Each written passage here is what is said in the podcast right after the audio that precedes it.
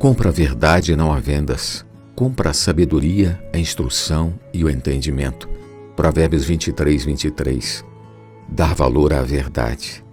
Comprar significa pagar um preço pelo produto ou serviço que você dá valor. A verdade é algo que o homem não tem. Só Deus é a realidade de todas as coisas positivas do universo. E Cristo é o caminho, a verdade e a vida. Ninguém chega a Deus senão por Ele. João 14, 6. O contrário da verdade é a vaidade, falsidade e mentira. A Bíblia nos ensina que sem Deus o homem anda na vaidade dos seus próprios pensamentos.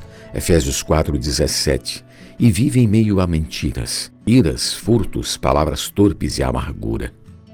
Agora, porém, cremos no Senhor Jesus e recebemos a vida santa de Deus. O Espírito da Verdade entrou em nós e ele nos ensina a viver em toda a realidade de Deus aprendemos a dar valor ao que realmente tem valor. A sabedoria, a instrução e o entendimento que só Deus pode nos dar por meio de Sua palavra.